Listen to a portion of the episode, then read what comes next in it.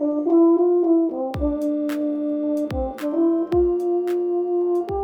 listening to You Play a What, a podcast by a musician for musicians. My name is Vincent, and I play the euphonium. Join me as I sit down with successful musicians to talk about their specialization, inspirations, and career developments.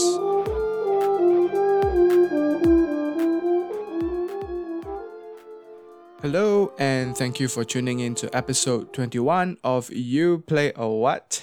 We are very quickly approaching November, and usually this is the time where people get super excited about things because, firstly, Christmas music is already starting to play in the mall, and nothing beats Christmas in November, of course.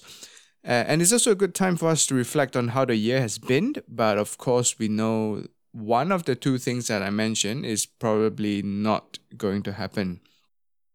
Now, moving on to the conversation I just had with my guest, Charity, who has returned to Singapore from her studies in Berlin.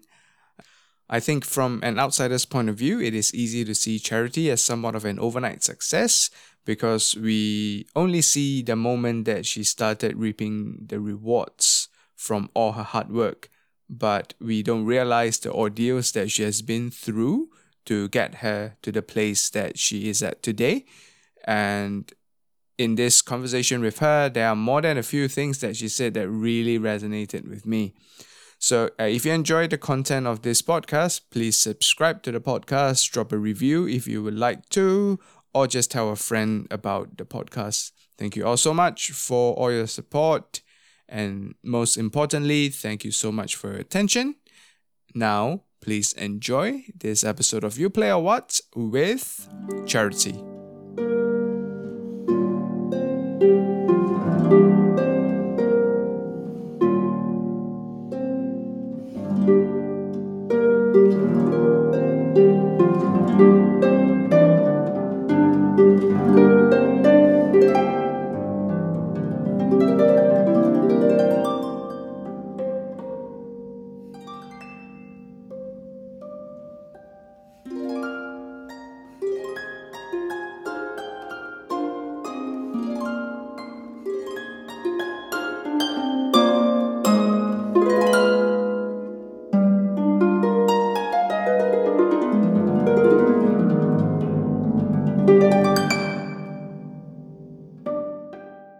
My guest today is a complete legend. Apart from being a regular performer and educator here in Singapore, she has performed with the Berlin Philharmonic Orchestra. I don't know about you, but I think they are kind of a big deal in the classical music world. Welcome to the show, Charity. How are you doing today? Hi Vincent, I'm doing well. I'm very excited to be here. I was laughing my whole the whole way through when you said that I was a legend. yeah, uh, it's an absolute pleasure to have you here. And of course, uh, you and I we've not really spoken until 10 minutes before mm. uh, we started this right. recording. So I'm really looking forward to just learning more about you, get to know you a little bit better uh, through this next hour or so. So, uh, of course, now welcome back to Singapore. Uh, how long have you been back now? So, okay, this is a well, officially I've been back since first August. So that's almost well more than two months now. Mm-hmm. Um, but actually, for most or all of the circuit breaker, I was actually back. Um, and when the COVID situation was worsening in Europe, um, that was when um, you know, and, and honestly, nothing was happening in school, nothing was happening gig wise. Yeah. So that was when um, um, I decided to come back. And I mean, that was also when there was a lot of Singaporeans returning home, also. Yeah, yeah, exactly. So I came back and I actually spent the entire, and I, I mean, I came back, I did SHN, that was uh, late February. And um and then I did my SHN, rather that was my first SHN. and then yeah. um I came back and then I actually yeah so I spent the whole circuit breaker. It was quite funny. Like I finished my stage and then I had like one day of freedom and then circuit breaker. I was like, oh, oh man, yeah. uh, I was actually looking forward to a lot of uh, you know hangouts um, with friends yeah. uh, that could only usually happen in the summer. Mm. Um, but then that that was all. Uh, yeah, it couldn't happen. Yeah. Throughout circuit breaker, uh, I was actually I mean home a lot as we all are. But when I was home, I was actually practicing a lot um, because I had to do a recital to graduate. Yeah. So um, yeah, so I was actually quite busy. Yeah, so then come uh, fast forward in June, I actually then uh, decided to fly back to Berlin to give a live recital. Um, I was given the option to to to do a recorded one, Mm. but I mean, I felt like since you know, in the time of a pandemic where nobody was performing live, perhaps if I was given an opportunity to perform live, I should just take it. For sure, definitely. Yeah. Yeah. Yeah. So that was what I Mm. did. I flew back. I mean, also I had all my things there in my apartment, so I had to clear them. Mm. Yeah. So I flew back and I performed my recital. Um, went pretty well, and then I flew back to Singapore. Did my second SHN. Mm. My whole 2020 is in isolation, basically. uh, yeah. Yeah. and then uh, and then that's where I am now. I see. Yeah. Yeah. so uh, to a certain extent, in a way, the circuit breaker did help you, right? So it kind of gave you a little bit less distraction. So you're not out and about chilling with friends and stuff like that. And then yeah, yeah, actually, yeah, you just had to practice, right? Or you know, there's just not much. I mean, there's so much. There's only so much Netflix you can watch in a day, isn't it? At some point, Exactly, you want to do something else that's a Mhm. little bit more productive. Yes, and and actually, like, uh, I mean, I I I felt that it was it was it was a very interesting experience um practicing during the circuit breaker because I mean there was nothing else to there was nothing else competing for my time. Mm. So I could really work on my pieces in a very intentionally slow way. Mm. And I think that is not something that we have very often. That's not something that we can do very often because, yeah, I mean, in a, in a more normal time without a pandemic, without a circuit breaker, there are a lot of other things competing for our time. Yeah. Be it work, be it, you know, social obligations. So, uh, really, all I did in during circuit breaker was wake up, uh, you know, do whatever I need to do to really wake up. And then round two of waking then, up, um, right? Yeah. right, right. And then just, you know, this is already by that time, maybe late morning. I see. And then just sit at my harp and then really just even take my time with warm ups, you know, Mm. scales, listening to everything in a very relaxed way because there's nothing else to Yeah, do. yeah. And uh and and yeah. And and just I mean when I went back to Berlin for the recital, that was really like it, it was the very first time I felt quite relaxed actually for a recital. Right. And it was quite a long program. It was 90 minutes actually of music. 90. Solo So, recital? Um, Oh. Yeah, 90. wow. Uh, 90 mi- minutes of it could be solo or chamber. I see. Okay. So that was um, really nice. And I mean, okay, well, I also need to I also need to clarify that during the circuit breaker, I had Skype lessons with my teacher. So it wasn't completely zero stress. Ah, okay. Yeah. Right, yeah. right. There, there was somebody keeping me on my Mm, toes. yeah, it's always good. I think that's one of the things that I miss the most since graduating. This, uh, because, you know, as we, we- we've experienced so many years of music training in conservatories and in music schools, um, sometimes we, we look forward to this one hour with, or contact time, or maybe sometimes more with your teachers, just to make sure that we are kind of on the right track. And then once, you know, everything is gone, you're on your own, you're just like, hmm, am I doing this correctly? Like you, you want, you just want some kind of clarity in whatever you're doing, isn't it? Yeah. Yes, and um, I think one of your podcasts, in one of your podcasts, you mentioned that uh, in the you all had this ECCA thing, um, and where students had to probably take Zoom lessons with y'all or something. Yes, that's right. and yeah, and then I remember you mentioning that you know it's very important that the students first record a video to send to Hmm. you. Um, so that you really get a very clear sense of what they're playing. I mean, because you know latency over Zoom, Yeah. um, that doesn't you know really allow for a very accurate sense of uh, how they actually play, and and and so this is also what I experienced, and it's also what my own teacher and if I should say like musicians of the Berlin Phil Yeah. uh, recommend recommend uh, students to do right. uh, for online lessons. So yes, that that is a very real thing. That's also a very efficient, more efficient way of conducting online lessons. You first submit, which is what I did. Uh, first submit uh, a- a tape, uh, rather a recording, and then you start the the live lesson, Mm. and then she can just zoom straight into um, kind of critiquing what happened in the video. Yeah. Yeah, I'm just glad that, you know, the the musicians of the Berlin Philharmonic thinks the same way as myself. So yeah. yeah. But yeah, I mean, honestly, like in terms of, you know, just wanting the best for the students, isn't it? Making the best use out of the sessions. Really, I think that there is no better way than to just do a recording. Right? yeah, Yeah. So, you know, I, I have to tell you this, and up to about four years ago, I actually did not know. Oh, actually, let me not get ahead of myself. I have to ask you first. What do you play? Uh, okay. Uh, yes, I play the harp. Yeah, in case people don't know, right? The legendary charity, right? So, so, uh, so back to my story. Is um, I did not know that the harp is not chromatic. Oh. Yeah, like you know, I'm extremely uncultured, right? So I always thought that you know the harp is basically like a piano. You have like all the chromatic notes on on the strings and and stuff like that. Uh, up till like four years ago, when I was taking this uh, composition module in school, and there was yeah, and there was a harpist that was in the class as well.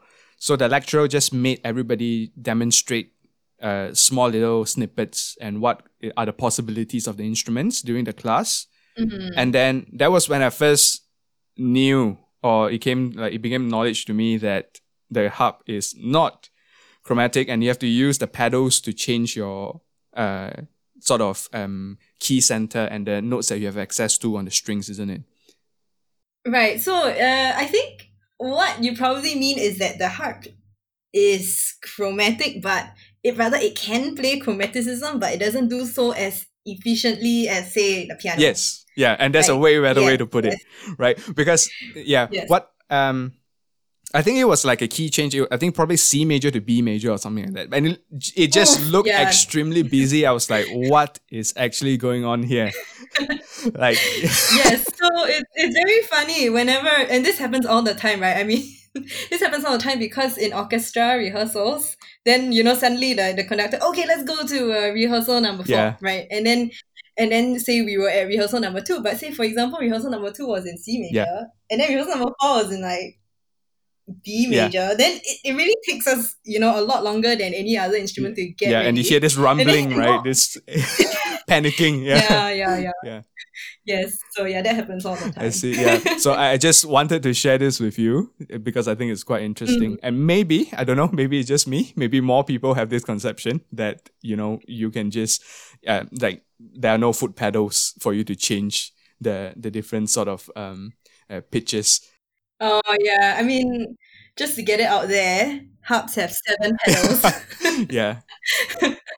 So, um, was returning back to Singapore immediately after finishing your recital your original plan, or did you have to tweak your plans a little bit? mm, so I think for quite a long time, I would say because I I was away for four years, uh, two years in the states, two years in Berlin. Uh, for quite a while, I well, I would say from when I left Singapore up till maybe my end of my first year in Berlin, I felt like I, or maybe even longer than that. Yeah, I felt that I wanted to stay abroad, whatever that means. Um, I think for me the con the idea was to just go wherever the job is. Mm, okay. Um, and you know, in Singapore, like, and when I mean job, I think at the time what was in my head was orchestra Yeah. job. So at the time, I mean, Singapore, you know, we only have uh, the SSO or SCO in that Yes. sense. Um, so I knew for, I mean, we all know that an orchestra job in Singapore is not really gonna come by. Yeah. So I did try for a few things. Uh, they didn't really work out. Mm, okay. So, um, and then also somehow uh, my I, I didn't okay. So uh, as much as I enjoy being overseas, I also feel like Singapore is still home. Mm, for sure. Um, and partly because of the the COVID situation, you know, like they weren't orchestras overseas, at least in Germany and Europe, were not hiring so extensively. I mean, simply because auditions couldn't really happen. Mm, So that was kind of like the triggering factor, like to to really make me decide to come back. I see. But I, I think that is like the last straw. I think what was the lead up to that was more like, uh, you know, it, I'm don't I don't really want to stay overseas when I don't have a job because then I will be just paying rent, Right. and then there is no income to to to kind of pay off that rent, and I don't want to be like living off a deficit. You know what I mean? Like every I month. understand. Yeah. Okay. Yeah. Right. So in, in a way, then would you say that everything just kind of got a little bit clearer since that there's this whole COVID situation? Then if things are, it's it's kind of very direct, isn't it? If things don't work out, then you just kind of return back here, and then yeah, just you can just start building something from here, isn't it? Yes. Yes. Yeah. Yeah. Exactly. You've probably said this uh, or talked about this a million times with other people, which is your your performance with uh, Berlin Philharmonic, and yeah. So, I I mean, apart from performing Right. with Berlin Philharmonic, actually, when you're in Berlin, you played with quite a few different orchestras as well, Mm. and it's the the sort of exposure you got. It's very varied, isn't it? So, in, in terms of these opportunities, right? Uh, did they come Yes. directly to you, or was it because you were in the school and it was a program with the school that allowed you to have all these um, different opportunities? Yeah, so um okay, well so I first need to let everyone know that when in when I was in Berlin, I was studying with the principal harpist of the Berlin Phil. Uh, her name is Marie Pierre Langlamet, And so I think uh that in itself did open up a lot of opportunities for me. Um, because you know, like people know her, and then when they need a harpist, what you know, it could be a community orchestra, or it could be the other big orchestra in in in Berlin, which is a DSO Right. uh, they would just contact her and like, hey, you know, could you recommend someone? Mm. So and her her class was not big, so it wasn't hard to get a chance to for these professional opportunities. Mm. Um, so that in a way, I, I I'm very very thankful. Um, so yes, so the Berlin Phil uh experience. Okay, so one day I was just uh, one night rather I was in Berlin in my apartment. It was very late, like past 11 Mhm. p.m. And then suddenly, like my teacher called me, and I was like, huh, "How? Why's she calling me so late?" You know, like yeah, did I do something wrong? Or yeah. And I really had half a mind to not pick up, but you know, she's my teacher, so I can't really like not pick yeah, up. yeah. So I picked up, and she was like, "Hi, would you like to play with the Berlin Phil?" And I was like, "Uh, yeah." no, Yeah. you should just pretend like, mm, uh, let me get back to you in about 30 minutes. I have to check my schedule. right. I was like, I mean, I, I was so excited, but I had to, you know, be cool. Be Yeah, cool, yeah. you know, like Subdue the emotions, right? Yeah. exactly exactly and and uh, yeah so i i just uh and and she was like okay great um i mean she honestly speaking she really didn't need to ask I, like if she i would clear my schedule for it i Yeah, mean yeah. anyone would Mm. So um yeah and then so she was like okay so these are the rehearsal uh days and all that and okay so i, w- I was uh the piece that i played with her was uh richard strauss's uh symphonia domestica Okay. so it's not the most played uh, symphonic poem by Strauss, Mhm. but it's still very very cool piece. Yeah. Um, and the second half part is, I mean, it's, it's also you know very it can it's actually quite soloistic, even though it's not. Uh, I mean, it cannot really always be heard, but it's quite soloistic also. Mm. Uh, I think we had three rehearsals, one sound check, and then three concerts. Right. So Berlin Phil, uh, I mean, in a normal time, not in a COVID time, they do three times that program in that week. So it's Thursday night, Friday night, Saturday night, and the recording for the digital concert hall is on Saturday night. Okay. So in that sense, um, every performance experience is very different. So for the first for the first one, the first night Thursday, it's always you know like kind of oh okay you know it's the first night and everyone's still kind of like excited or Mm. maybe nervous. Or at, least, at least I was. I'm, I'm not. Yeah. I'm not speaking for any of them. at least yeah. and um and then the second night I was like you know I was more comfortable. Oh yeah, I've done this before. Mm. You know I know what to expect. Yeah. But then comes the third night where it's the digital concert hall, which is honestly something that I have also you know have been watching. So I'm like, oh my goodness, like so nervous. Right. Um, have to, I can't make any mistakes. I can't not even about mistakes. You know, I, I had to look cool. You know. Yeah, yeah, yeah. exactly. yeah so uh and and and yeah so it was it was i mean the whole time the whole, i mean from the very first rehearsal i couldn't believe it uh and I, I mean i was obviously the lowest life form there and that's fine but uh it was it was just such a great experience from the beginning to the end to you know see all these like superstars. Honestly all of them are superstars. Mm, play and hear them play and um you know and and the wonderful thing about the berlin phil i think this is to me what's the best thing about them Mm. is that uh each musician is so um takes so much pride in in what they play um every single f- uh, musical phrase is is phrased beautifully mm. um everything is sung yeah so so um the uh i remember the conductor was um alan gilbert Oh, and that was also really really cool Yeah. yeah, working um, with him Yeah. uh I, honestly speaking i just was trying to avoid being like noticed you know like no news is good news Yeah, right, right. As- yeah. as Don't call me out. freelance- Everything will be okay, right? exactly exactly so uh yeah and um the violinist uh lisa lisa batiashvili i don't know if you uh, heard of her she was playing the prokofiev uh, i think one or two i can't remember violin concerto in that same program and i'm also like a huge fan of her so when i saw her backstage i was like oh my goodness oh my goodness like just uh be cool but like, there's a lot of honestly there's a lot of imposter syndrome Right, uh, right. that i that, I- that i had Mm, and have yeah. um, especially during this whole situation. But I mean, I'm just really grateful that I had the chance to experience that. It is really, yeah, like the whole time I had to just, you know, remind myself, oh my goodness, this is real. I think, you know, at that moment in time when you're doing the concerts and when you're at the rehearsals, you are actually part of the Berlin Phil, whether you uh, admit it or not, isn't it? Actually, if you think about it, at that moment in time, you are part of the organization. yes, yes, at that moment in Yeah. time. Yeah. and yeah i Mhm, think you mhm. know uh, with musicians you know we or actually not just with musicians people who work in this sort of uh, creative industry it is actually very normal for us to always feel this kind of imposter syndrome. But i think of all people i think you're absolutely fine because yeah you've got the the bpo stamp of approval right? And, and, and now and now it's on the record as well if you go back to the digital concert hall they can actually like kind of zoom in into your into your face right say this Yes. I, I actually must say, I, I yeah, I did like go back to like, oh my goodness, how did I look? Yeah.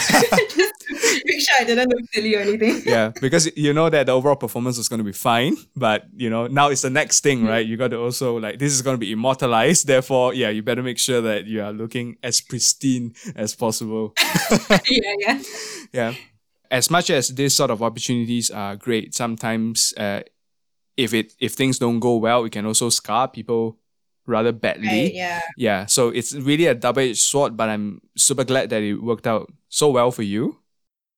So now that you're back in singapore i think you've been keeping yourself rather busy since returning. And you have started your uh, work at rave harps which i believe Mm. is an organization that is extremely dear to your heart. Uh, why is this so? And what is uh, your role with them at the moment So yeah, Rave Harps is a very special place uh, for me because it's where I first started learning the instrument, uh, at least formally. Mm. Um, and so it really feels like I'm going home in that sense. right Um, and also the the artistic director of Rave Harps, uh, Miss Katrina Tan, she was my very first harp teacher. So she was the, uh, she was um, I mean, the your very first teacher is always kind of special to you, and uh, yeah. Mm. So now that I'm, working at Rave Harps, it, it's it's really quite a nice feeling. Um, it feels like I'm. It's like it feels like there's a lineage, you know. yeah come a full circle Um, kind of thing isn't it Right, exactly. Yeah. So yeah, so um Rave Harps is a harp school, so really just it's just harps. And and I mean I, I count myself very lucky to be able to do something that I was trained in to make a living. I, I think for musicians, yes, we complain a lot about our quality of life sometimes. yeah But then I think also that we need to count our blessings in that as I mean just the sheer fact that we can make a living by doing what we love and have trained for is in, in itself a blessing. So Mm. yeah. So for me, um to be able to make a living teaching harp is already something I am very, very grateful to be able to do. Yeah. So yeah, so I teach harp in the school and um but it's not just a teaching job, it's actually quite a dynamic kind of uh, position that um I'm in. Right. So, in addition to teaching, um, I'm also in the performing kind of side of the school, which isn't very active now because COVID. Mm. Um, but it is something that uh, we tr- uh, at Rave Harps we want to um, push out the, the the kind of holistic um, education. Yes, teachers teach, but teachers don't just teach Mm. yeah so that that is also one thing i do Yeah. um and another thing that i do uh because i think i quite like to write as in like write Mhm. uh, articles and stuff Yeah. so um i i'm currently working on a, a magazine or a newsletter for the harp association which is singapore's like official harp society Mm. um and it's been quite uh, an interesting experience so far writing because like my last time well i mean we we all write some essays you know Yeah. during um our bachelor master's years Yes. but then they're all like oh essays about music or history essays you know ac- maybe more academic essays Mm. uh, but this time, like I'm actually having to write articles, so perhaps a bit more not newspaper style, but uh, you know, just just not something I'm very used to. Yeah. Yeah, so it has been very interesting because I mean it is about harps. The articles are about harps and music. Mm. Um, but it's it's it's kind of been a quite a steep learning curve, I would say. Mm. Yeah. But yeah, so so that that that's it. I I teach, I perform or try to when we can, and then write. Mm. And I think, you know, you mentioned something that really strikes a chord with me, which is your interest in writing. And you're actually using that interest in writing to uh, incorporate that into your sort of work in music as well. I think that is really, really uh, quite important because Mm. yeah I, I think especially when it comes to writing you know you write articles or you write blogs and things like that everything requires practice right requires like you continuously doing it and the, the more you do it the more sort of fluent you get and the quicker you write and all this kind of uh, stuff but i think in order to write down your own ideas and concepts and then commit to this sort of like belief in the article Yes. is actually something that is quite remarkable because not a lot of people would do that. Yeah, so it's a bit like practicing, right? Like, say you are learning a piece, and learning a piece is always a process. I mean, some some pieces you start off like, yeah, man, this all the notes are easy. Yeah. I'm gonna get this whole piece learned in a month. Mm, But then you realize that the notes may be easy, but the musicality and the interpretation that this piece requires is not so easy. yes. Then you have to, to commit to kind of finishing it. Yeah. I mean, hopefully we do. um, yeah, or yeah, just chuck it aside and move to something else.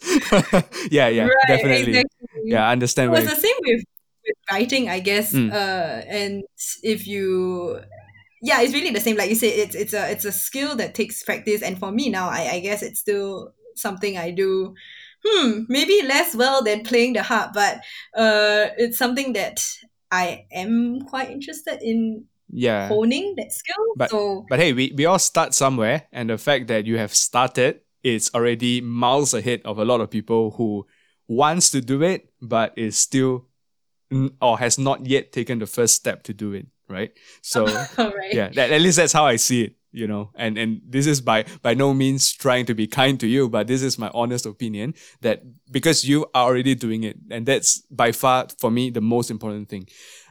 At the end of the day, for me, I think it doesn't really matter how, how it turns out. You could be doing it for about, you know, a couple of months and you end up not doing it.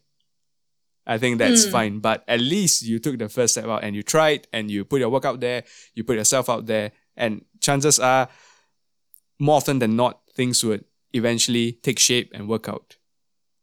Mm. Yeah. Yep.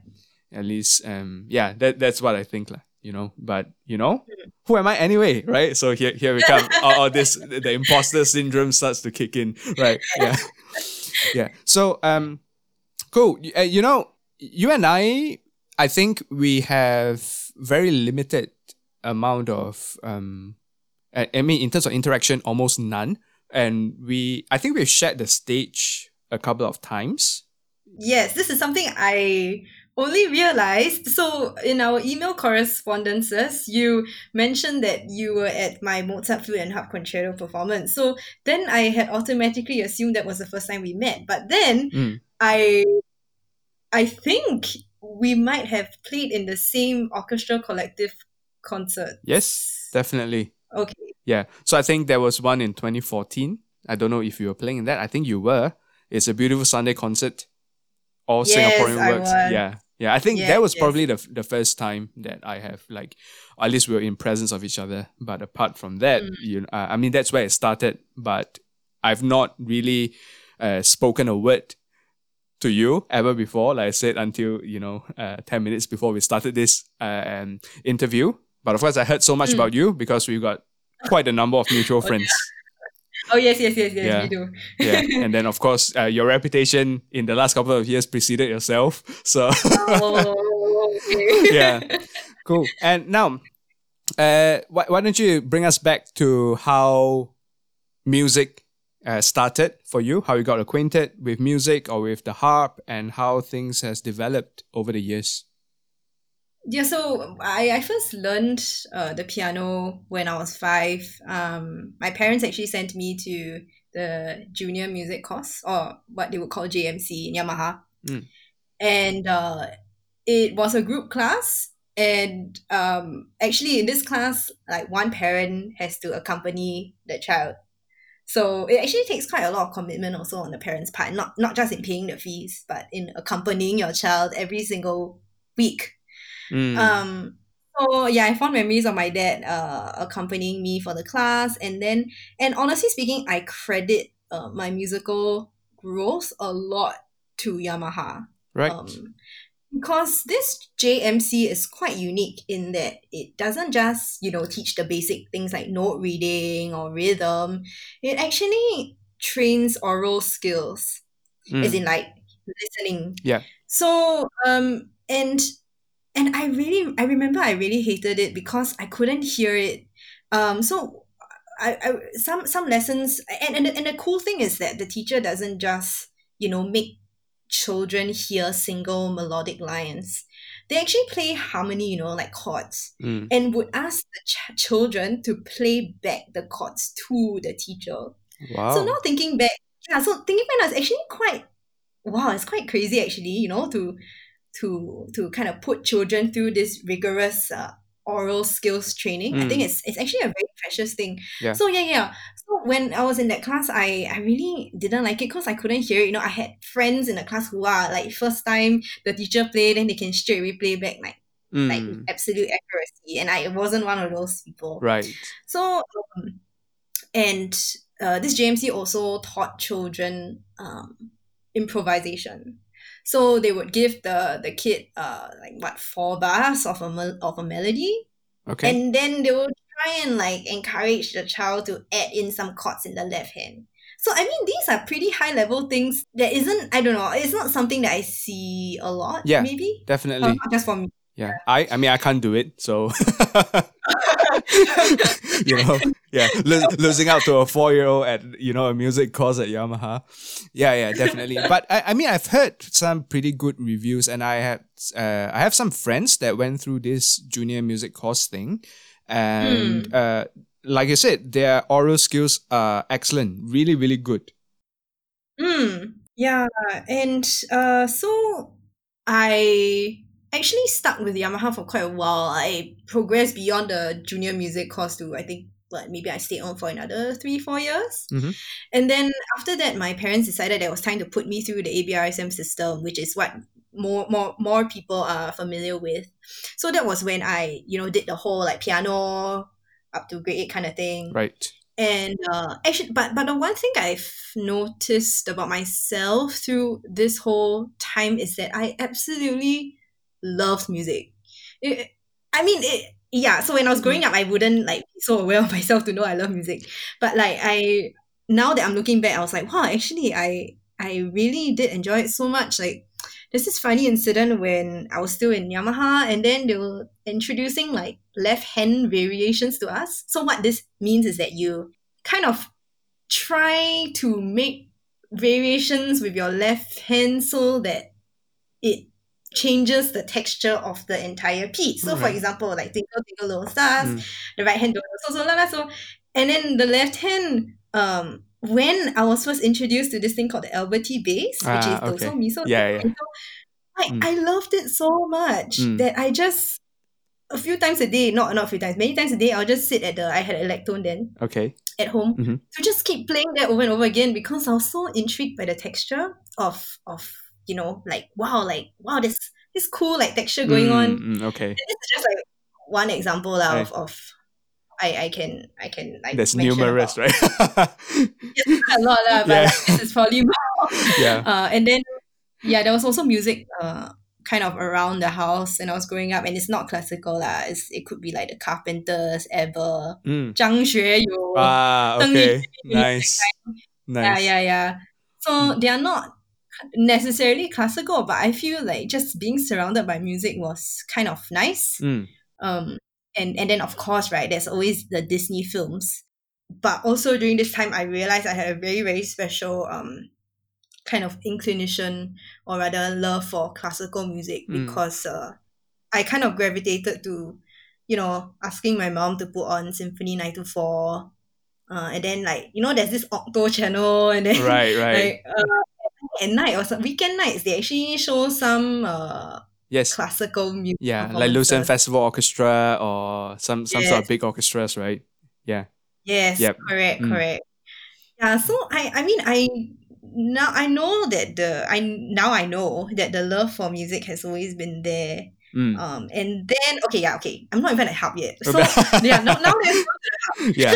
so then when I went to secondary school, um, I went to Paya Lebar Methodist Girls' School and they have a harp ensemble.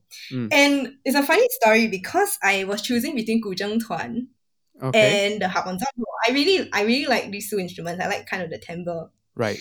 And then um and my mother my mom went to the Guzheng teacher and asked the teacher like, Oh, uh if she joined the Guzheng Tuan, right, does she need to buy a Guzheng? Then the Guzheng teacher was like, Oh yeah, she need to buy. And it's like about seven hundred dollars. I see where this is going now. Right. okay. And then she I went to ask the harp teacher, oh, does oh does she need to buy a harp when she if she joins? And then the teacher oh no no no, she can just practice in school. But look where we are now. yeah, exactly. a harp is not, yeah, and a harp is not seven hundred dollars. Let's just put it out there. Yeah. It's- yeah. Nowhere near seven hundred dollars. Yeah, me, Right. can you even get a set of strings for seven hundred dollars? You can't get the full. You can't get pedal full. Yeah, set. exactly. Yeah. cool. Okay, Yeah. so harp Hmm. Zombo. yeah, so I joined and then I loved it a lot. And okay, also I also progressed quite quickly because I knew piano. Mm. And um the kind of concept of playing harp is quote unquote similar to piano because there's the right hand, there's the left hand. So that's the I mean the right hand typically plays the melody, left hand plays the accompaniment. So I, I could kind of catch on very quickly. Mm. Um, and I loved it so much that I asked my parents to if I could start uh, private harp lessons, which I did with Katrina. Mm. Um, and this was when I was 14. oh, okay. Yes. So about like Uh, a year, a year and a half into learning the harp in school, you had private lessons. Yes. And, uh, and and you know I'm so grateful to my very first harp teacher Miss Katrina for pushing me at the time because you know I wasn't young as in you know people young means like what five six learning an instrument right Right. and I wasn't by any means young. And I think she recognized that I could do it.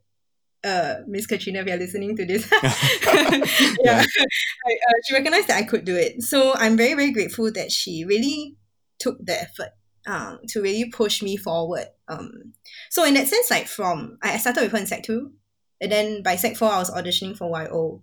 So orchestra is something that I also really wow. I tell you, like I think I attended. I can't remember which orchestra concert I attended. Maybe it was OMM or SSO. I can't remember. Okay.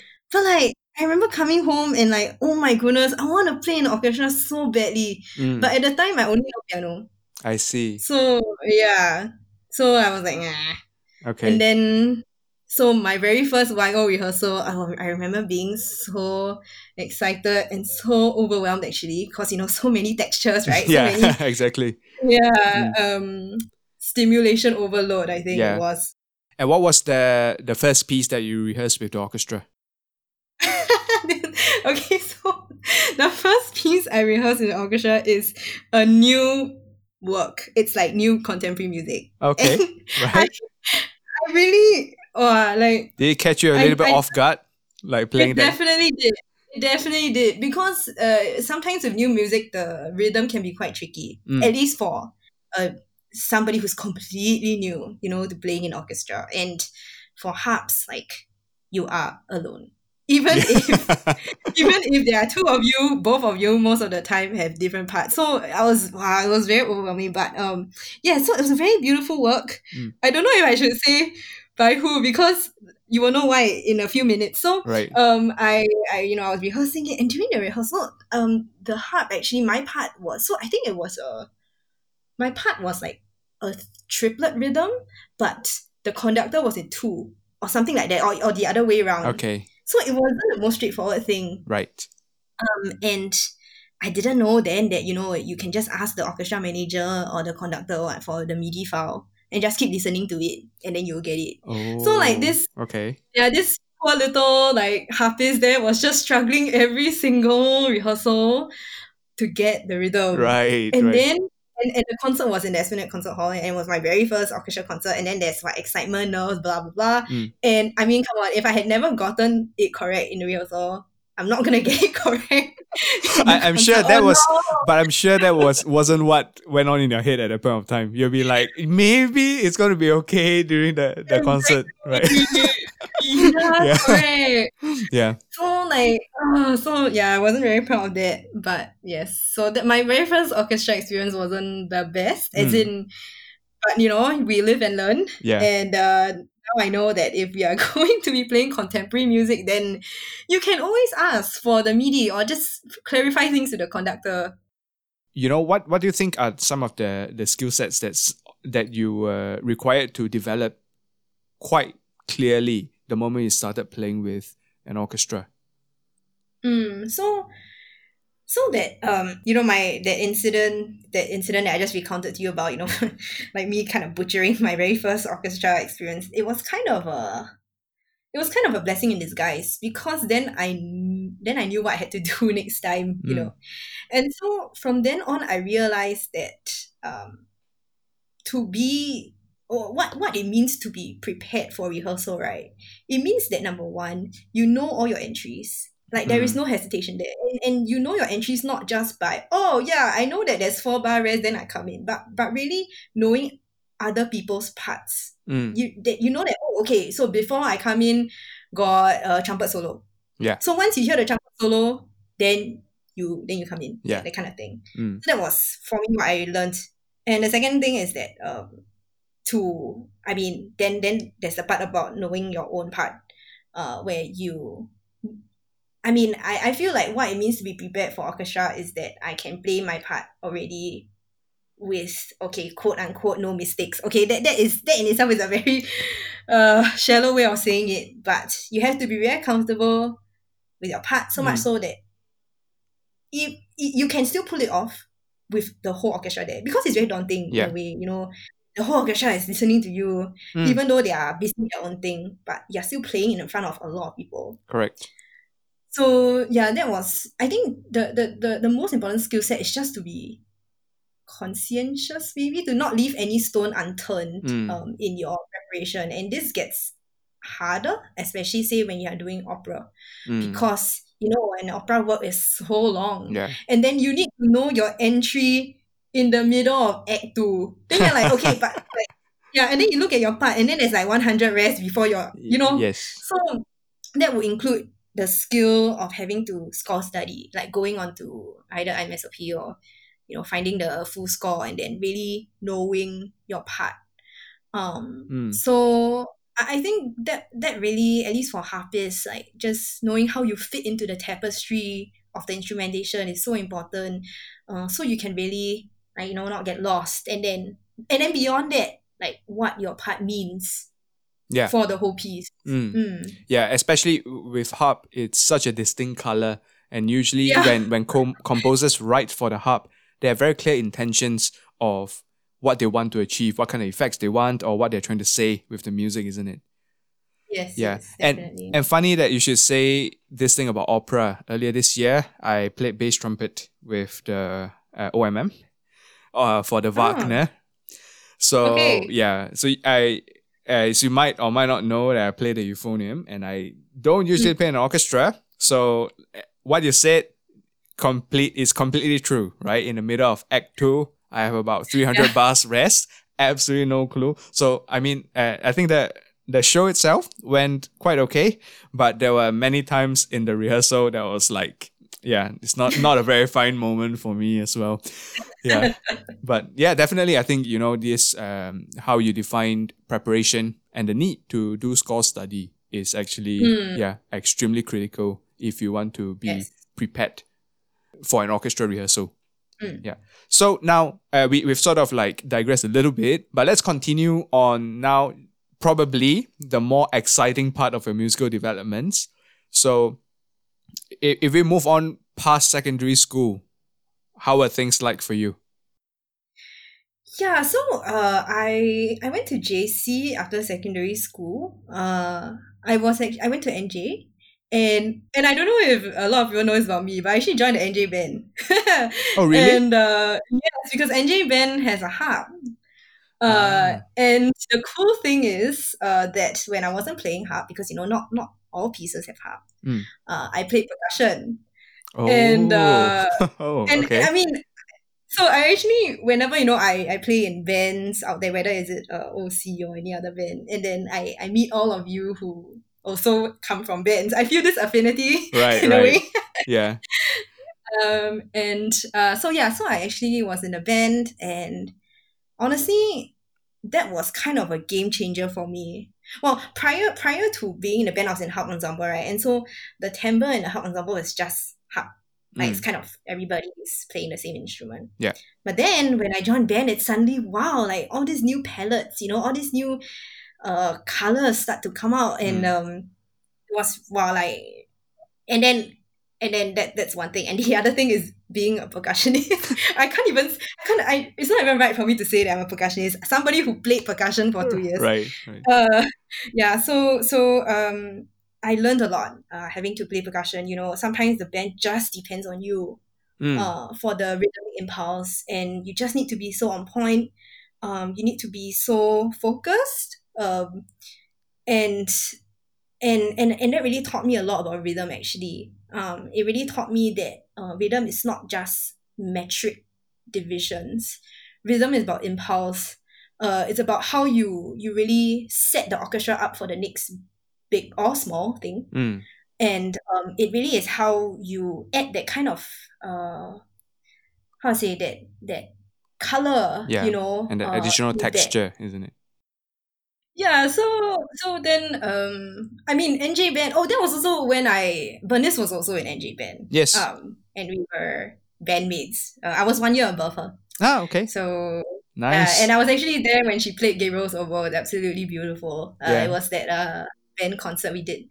ah. So um, yeah, and then and then NJ band, I don't know if if people know about this, but it's quite a funny thing. Uh, we are responsible for playing the national anthem and the, and the school song every morning without fail. Okay. So like we come to school early, we we lug our instruments. Uh, for for me percussion. Okay, okay. So because I'm not a legit percussionist, uh, I wouldn't dare to play say snare drum okay. for national anthem. So usually my instrument of choice then was either the cymbals or the sus- suspended cymbals. Mm. So yeah, but anyway, that was just a funny thing. And then we get CIP points for doing it lah. Yeah. So There you go.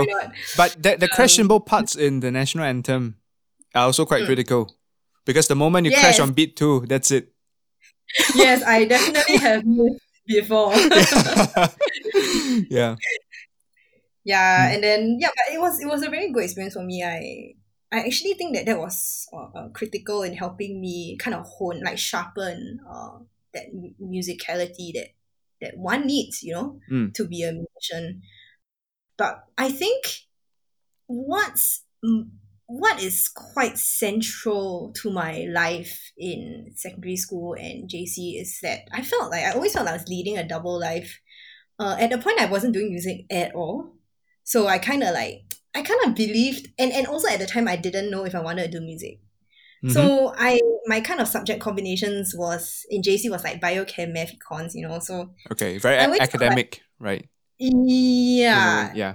I mean, I'm not. I, I didn't do absolutely well in school or anything, but I just thought that oh, you know, like this is what everybody was doing, and so, you know, harp would just be something I will do also in addition to my kind of academics. Mm.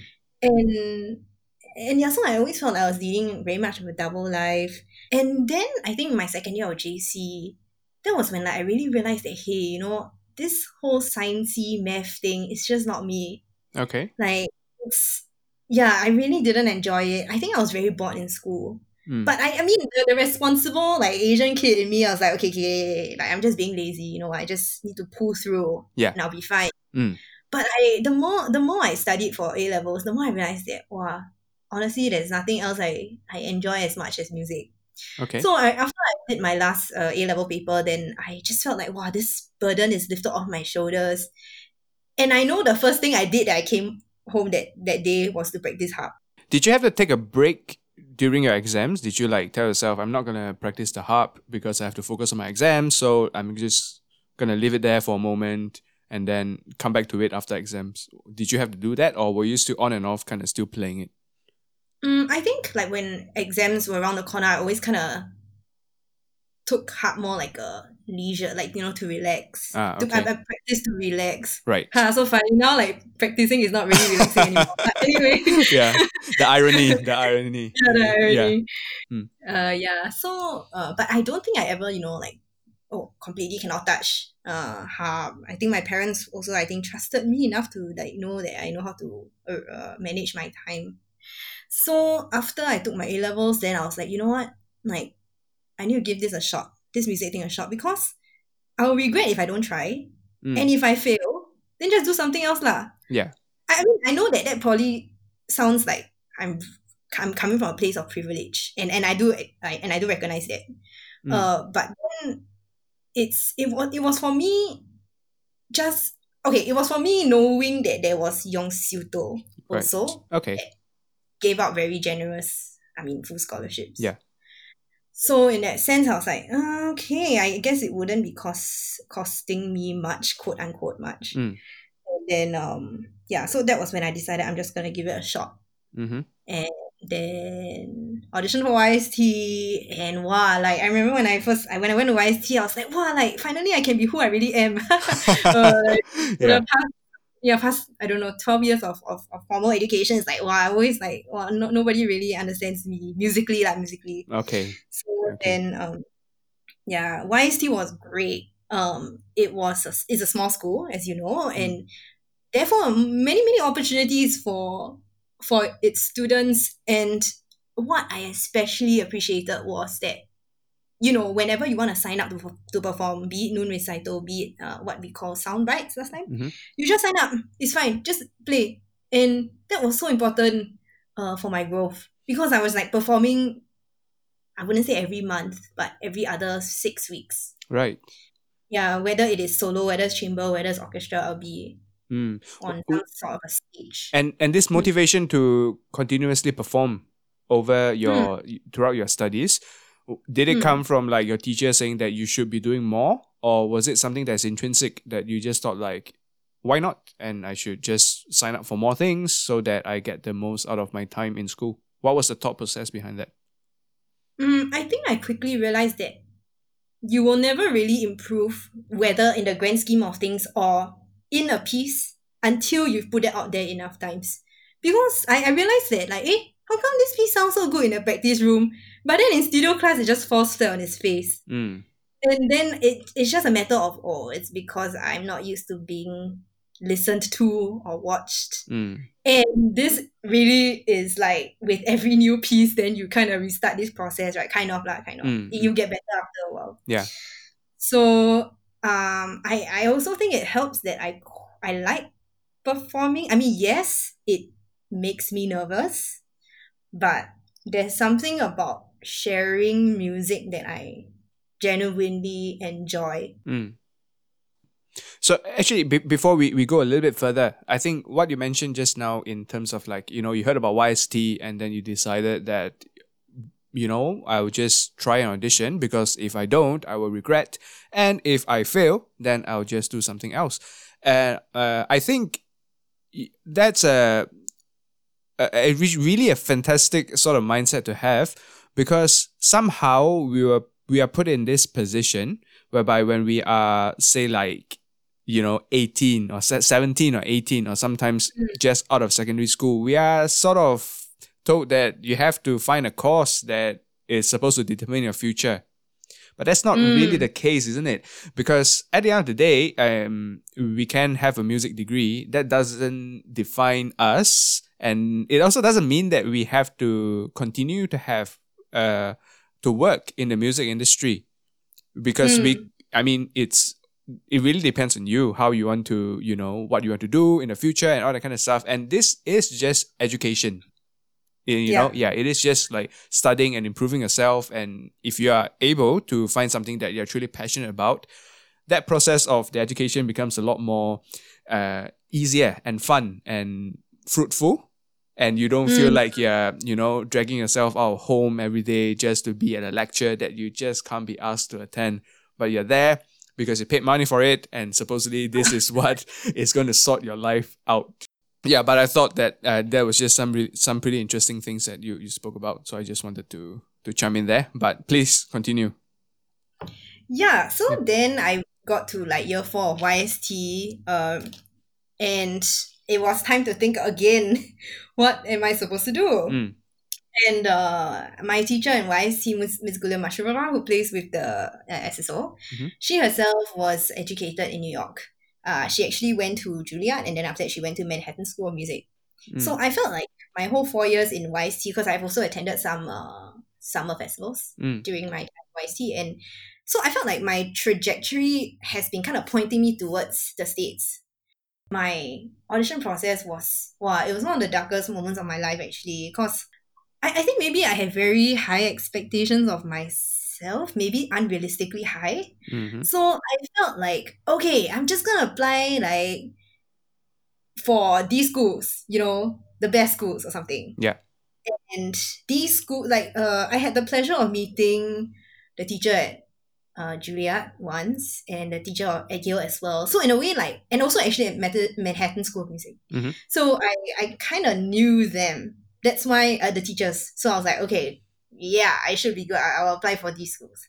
Mm. But the, the the preparation process was a really dark time because uh, the repertoire list was very very long, and I was giving myself all this undue pressure that no, I must, I must get into a school, you know, and then all this like very scary thoughts like, oh my goodness, what if I don't get into anyone? Mm. Uh, and then what am I going to do? Yeah. And and so like I had very very unhealthy practice schedule. I would wake up at like, and I was staying in PGP then, which is the the dorm mm-hmm. of uh in in NUS. Yeah. So I wake up at like seven thirty, and then I get to school nine nine thirty practice till lunchtime. Uh, practice till lunchtime which is like twelve. Go eat lunch, come back, practice now three hours. Go eat dinner, come back, practice about three hours. Man, so, wow. Very bad, very bad. As in, at, at the time, I was comforting myself, you know, like, wow, I'm doing everything I can. Right. So that means I'm, a, I'm a, that means I should be good. Okay. But like honestly, how much of that hours has been productive? I don't know. Mm. And how much of those hours I've been practicing stress into my playing? I don't know. Mm. So uh, if I could like go back to my my myself that those what, four years back, I would like, hey, like this is not wise, you know, mm. like more hours don't equate to higher quality. And yeah. I it, it really got to a point where like I really got very stressed that one, you know, there are some mornings, especially, you know, when approaching already the the, the, the date to fly off for the audition, where I would be like crying in the practice room because I was just so stressed. I, I would think that I sound so bad. I sound terrible. Mm. Like I'm not playing perfect yet, and then and then it, it's so bad for your mental uh, state. Yeah. So, uh, mm. but anyway, I went for the audition, and uh, thank God that they that I managed to. I I, I think I in hindsight, I'm I'm I'm happy. I'm satisfied with how it went. Mm. Uh, and then I got into uh Manhattan School of Music. Yeah. And I decided to go. Um, and so yeah, so then kind of that that was how like that tumultuous time kind of came to an end. You know, like Mm. where I managed to kind of get snag a, a place in, in in a school. Yeah. Yeah. Yeah. Yeah this, this kind of um uh audition process can uh i, I do understand uh, what you're saying. It it happens to people very often i think. Uh do you think it's a matter of like us perhaps sometimes putting too much emphasis on the end goal rather than trying to focus on the process? Because I, I feel like sometimes maybe when we prepare for an audition we are so we are looking towards the angle right? We are thinking of we have to get a spot we have to get into the school. But we, we're not actually kind of uh, we are doing a lot of hours. That is our process. But in terms of like uh, the quality of the practice like you mentioned might not always be like at the at our priority. Mm. yeah. Yeah, I I mean I think it's good to be goal oriented for sure. Like say if you're taking an audition and you you want to do well at this audition. Mm. Um but I think what wasn't right uh or, or what can go wrong in the psyche uh, of musicians when say we get overstressed is that we don't we we, we, we maybe underestimate how harmful it is when we practice stress into our playing Mm. uh, I think that at least for me, when I realized that, then I was like, whoa. Then I then I knew that you know, it's counterproductive, uh, to really push and push at it when it's when really your brain is no longer functioning. Yeah. Uh, there, there is not effective practice anymore. Mm. So um, and and so yes, and and and what you said also like it's always good to have the long view. You know that even in an audition that say you didn't do didn't play as well as you wanted or didn't pass, like all these experience kind of chalks up Mm. and then all this experience chalks chalks up and I am in my head I have this like you know when you play Pokemon then the experience bar chalks up like yeah when the experience bar is full. Yeah, so I guess it's kind of the same thing. Like Mm. and then um and all these experience all count for something, you know, no matter how badly you feel about an audition. And that's why I also try to tell myself, you know so let's talk a little bit about your time uh, in new york. So um, you, you've mentioned to me that you had to overhaul certain uh, aspects of your playing during that time. Yes, uh, so how did you how how was the news that you had to make this massive change in your playing broken to you? And at a point of time how did you feel? And Hmm. yeah because you're obviously doing your master's degree at that point of time. Sometimes uh, i don't know how your teacher is like but sometimes teachers will leave it to the the student to make the decision because you have uh, progressed um, so far in your uh, education already. So to take that step to completely overhaul technical stuff can be quite um, uh, difficult and challenging. So yeah how was that entire process for you Yeah, so actually, uh, just a bit of context. When I was in YST, right, when I hear about my friends overhauling their technique, in my head, I was always like, yeah, I- I'm not gonna be one of those people. As in, only because like I felt like I didn't need it, Mm. but I was young and foolish, you know. So, uh, as in, I think it was the pride talking that like, oh, you know, I I I wouldn't need to do this. I'm yeah, fine. yeah like my fundament- fundamentals are sound everything's gonna be okay Yeah. right Yeah, you Mm. know, I've done all these wonderful things before. That just means that I'm solid, right? yeah But um, no. so actually, the it wasn't my teacher. Oh, by the way, my teacher in um, New York was uh, Mariko Anraku, who plays associate um, principal harp at the Metropolitan Opera. So another amazing uh, orchestra, honestly. Mm. So um, yeah, so it wasn't her actually who who broke it to me that I need to change. I actually went for a harp competition uh, in Hungary, and I I felt like I left Singapore on a high, or rather left YST on a high, in that like yeah, you know, I feel good about myself. I feel good about what I've accomplished in the past few years. I think I'm now ready to take my career to the next level. Mm. So when I went to New York, I kind of like okay had this lofty ambitions in my head. Like I want to do competitions. I want to do auditions. Yeah. You know, I want to getting my name out there. Yeah. And then so the very first, uh, I kind of saw this competition, and then the, the repertoire didn't look too uh too much because I've played some of them before. It was just two stages. I was like, okay, I'm going to do it. Mm. So then I prepared for it, everything. I went there, and then I played, and I was really not happy with how I played. Uh, I was like, ah, that didn't really go so well, and honestly, I I didn't expect to get to the second round, and I didn't. Mm-hmm. But what was uh, what really kind of made me feel very down uh, then, and it wasn't Budapest. It was like a small little town. So this was like mid, or was it end end November, early December. So it was already very cold. Mm, okay. And I was I was alone. Uh, you know how like daylight hours are very short Yeah. and and so anyway, so it was that whole setup, right? I was alone and all that. And then so uh I didn't get to the second round, but I went to hear the second round, listen to the second round. And I was very taken aback by how the harpists that played like had something that I didn't. And this something is a bit hard to explain. It's like they almost had an ease, Mm, a comfort to their playing right. and a freedom, a freedom to their playing that I see so often in digital concert hall, you know, like all Right. these amazing musicians, they play with such, I mean, sure, technical proficiency and cleanliness is like a given, but they play with this like relaxation that I don't have. Mm. And for a while now, actually, I've been very bothered, but I always like pretend that, it, that, that, I, I, I just kind of chuck it aside. I've always felt like I don't have that absolute freedom in my playing Mm, so and that really kind of bothered me a lot especially after you know hearing the second round and then and then i had actually quite a lot of time uh, because i mean like when you when you buy plane tickets for a competition you don't just buy like first round and then you know you, you buy for the whole thing yeah, yeah, def- Oh. definitely.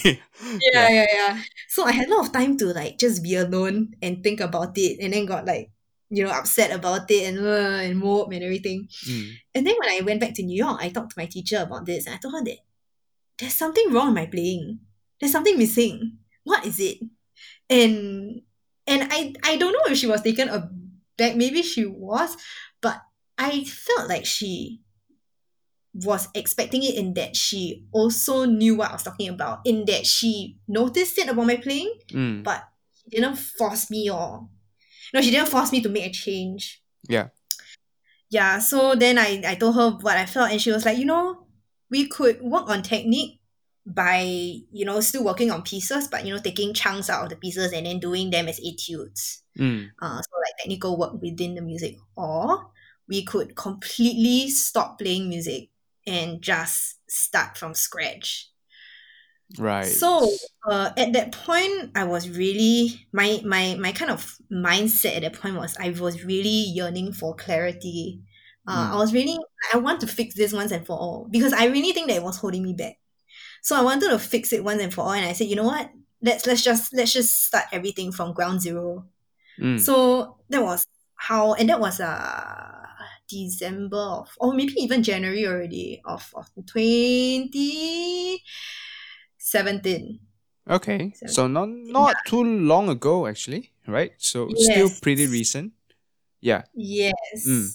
So that whole what we call spring semester, which is basically the second semester Mhm. um, of the academic year, I just worked on technique, and it really we just begin from how do you sit on the chair, Mm, like how what is the height of the chair you need to sit, like how much of your butt do you put on the chair? I mean, all these are little things that we don't think anymore after we play mm, for a while, but all these uh sets you up, you know, for how you're gonna play. yeah. So Because mm, I, I feel like what you're saying is like when you strip all these things away and you start from scratch and you make this like even if it's like a one percent improvement of uh, as compared to your previous way of playing, it will all compound into something bigger, isn't it? Like yeah, if yes. you know, for example, your hands are slightly more relaxed, uh, or one percent, if you can put a number on it, one percent more relaxed. If the way you're sitting is uh one percent sort of uh, better for your posture and all that kind of stuff, things will then start to compound, and perhaps uh, that's where the freedom and uh, the playing becomes a little bit less um laborious in a way? Would you say that is fair? Yes, yes. Um, so yeah, so that was uh, exactly. So it was really a journey in relaxation, actually, if I could put it that way. Mm. Um, recognizing where tension could build up and preventing that. So, oh, by the way, like this is is in full like full disclaimer. This does not mean in any way that my previous teachers were not doing a good job with me. As in, you know how we pick up like bad habits along the way. Yeah. So this is is you know my my my teachers prior to this gave me everything they could, but sometimes we just built up these bad habits. Mm, for sure. So yeah, so then uh, it was really six months or even seven months, six months of of really just starting from scratch. And you know, when you're doing technique, you are not supposed to practice too much or rather too many hours a day or anything because you want to do very focused but Mm. correct practice. Yeah, correct repetition. And then not Correct. not to the extent that you overwork the muscles or tire yourself out, right? You want to keep it at the fresh form as best as as much as possible. Yeah, correct. So like I, I was, you know, uh recommended to do like two or three times 30 minutes practice in a day. So like three or two sets lah. Mm. And then the rest of the time, right, I was so happy, no. I just like I was a tourist around New York. just going around uh Yeah. museums because uh, they have like student price or sometimes it's free also. okay. So just going around New York, experiencing new things, so happy. And then that was when spring was coming. So, you know, like it was very rosy and butterflies and everything. Mm. So, um, and you know, and, and New York is a great city. I mean, like I miss it so much. Because I mean, it's it's a special city for its energy that Mm. it has. Uh, and uh, it has not only the classical music side of things, uh, like New York Phil and Met Opera and NYC Ballet, Mm. but it also has Broadway, has all the wonderful, wonderful jazz clubs. Yes, So for I think sure. to- yeah, Yeah. to just be able to experience all of that, you know, uh, was it, I'm again I'm very very grateful, and and all of this adds to, uh, how you who I am, I guess, as a musician. Mm. Um, yeah, yeah, yeah. yeah. So Yeah. so that was my whole experience. Yeah. with the technical overhaul. Yeah. yeah. So, uh, what I'm, uh, I know uh, time is absolutely flying by, but be, uh, before we go off, I, I want to ask you about the difference in your audition preparation now that you have, uh, when you're auditioning for New York versus when you're auditioning for Berlin. What was, apart from the change in technique, mindset wise, was there a shift there? I think yes, there was. You know, I, I had a, a healthier kind of attitude to practice in that when I knew that my brain was no longer processing things well, you know, when, when I'm like being fruitful, then I was like, okay, it's time to stop. Mm. Um, but I think the bigger change would be from when would, would be from after I experienced Berlin and compared to before. Because I think just being in the proximity of of seeing all these musicians in, in Germany having to prepare so many repertoire but still be able to perform at their peak or at least I think they are performing at the peak Mm. and and yet still kind of have a very healthy attitude to their craft kind of changed things for me lah. So basically, it, it- what what changed? The biggest thing that changed was to uh, to to I just I just realized that you know first and foremost, um, I am a human being Mm. and I'm valued. My value comes from me being a human being, and not that I'm valued because I make music. So that's first and foremost. Mm. And so that allowed me to kind of hold my instrument more at an arm's length, you know, to just hold it at a loose with a looser leash, if I could say, you know, that hey, this is just my instrument. Yeah. This is just work. And I'm given 24 hours in a day. And and any anything that I can do, I'll do. Whatever I can't do, I won't worry about it. Yeah. So so um so then like my my my practice now at least is definitely like almost 180 degree shift from when I was in YST especially. And and yeah because like um I think I, I I'm just better at handling uh myself. I think knowing how to compartmentalize my brain in that okay yes a deadline is coming up. Yes, there is a lot to do, but being stressed about it, overtly stressed about it, is not going to help achieve anything. Mm. So let's just sit down and you know be calm. Not don't don't don't practice the stress into it because that's counterproductive, right? yes, definitely. And and then just uh do what I can and never stop listening. Like to really like listen. Like the really the biggest thing I took away out of Berlin is that you just need to listen well. And that means for me at least, listening to every single detail and being very uh picky yeah, scrutinize then- everything, right? yeah, and then but of course, but then when the performance comes, knowing that it's time to stop being picky and to kind of let the music fly. Yeah. So that was, yeah, that, that's kind of how I, I think I matured from my overseas experience, especially in Berlin. I think. Yeah, and I think it's uh you brought up some really uh, fantastic points, and I particularly love the the part that you mentioned that uh the value of what we bring comes from us rather than our work in a way, Mm. right? Mm. It's ultimately you as a person that brings the value, and if we sort of um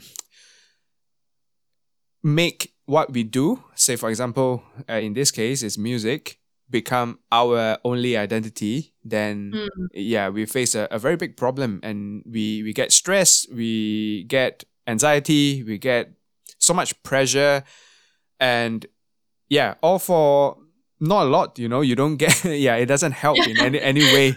Yeah, it's just, Yeah, we don't get paid to practice, unfortunately. yeah, and in fact, at, at, when it becomes uh, when it gets to this point, then it becomes actually a, a chore to practice. You look at the instrument, you feel like, mm, yeah, I'm I'm playing because I have to, not because I want to, and that yeah, that then becomes uh, very sad. I think, yeah, Mm, but yeah. yeah i mean it's uh, it's wonderful to hear your your story and how your mindset has shifted and how like you said um you have matured really nicely i think um not only as a musician but also your own personal growth throughout this uh, last couple of years Mm. Yeah, it's been a journey. uh, it's been absolutely fascinating uh, speaking to you, Charity. But uh, we have to wrap it up here. Uh, Okay. Yeah, I, I would wish to have probably another two hours to talk to you about things, but uh, we'll save it for another time. Yeah, we'll save it for another We'll time. coffee. Yeah, definitely. So yeah, uh, thank you so much for uh, coming on to the podcast, Charity. Uh, I Oh, want to thanks for having me. yeah so uh, it's been absolute pleasure like i said speaking to you uh, hearing your stories and yeah i feel like i know you uh, a little bit better from about uh, close to two hours ago so it must be it must be a good thing so uh, hopefully there's no uh, regrets coming out of the No, no podcast regrets. No regret. Yeah, I hope to see more of your work now that you're based uh, in Singapore again, uh, popping up around, and yeah, I'll keep an eye out to Mm. the projects that you'll be uh, doing. So, uh, for all of you who are listening, uh, thank you for staying with us throughout this episode, and most importantly, thank you for your attention. It is very, very, very much appreciated. And with that, we will sign off on this episode of You Play or What. You have been listening to You Play or What, hosted by Vincent Tan. If you enjoyed this episode, please hit the subscribe button so that you'll be notified when a new episode is posted. Rate and review the podcast and share it with your friends if you feel so inclined. The theme music for the podcast is entitled Midnight Affairs and is composed by Algirdas Matonis and recorded by Vincent Tan. Thank you so much for listening to You Play or What. Until next time.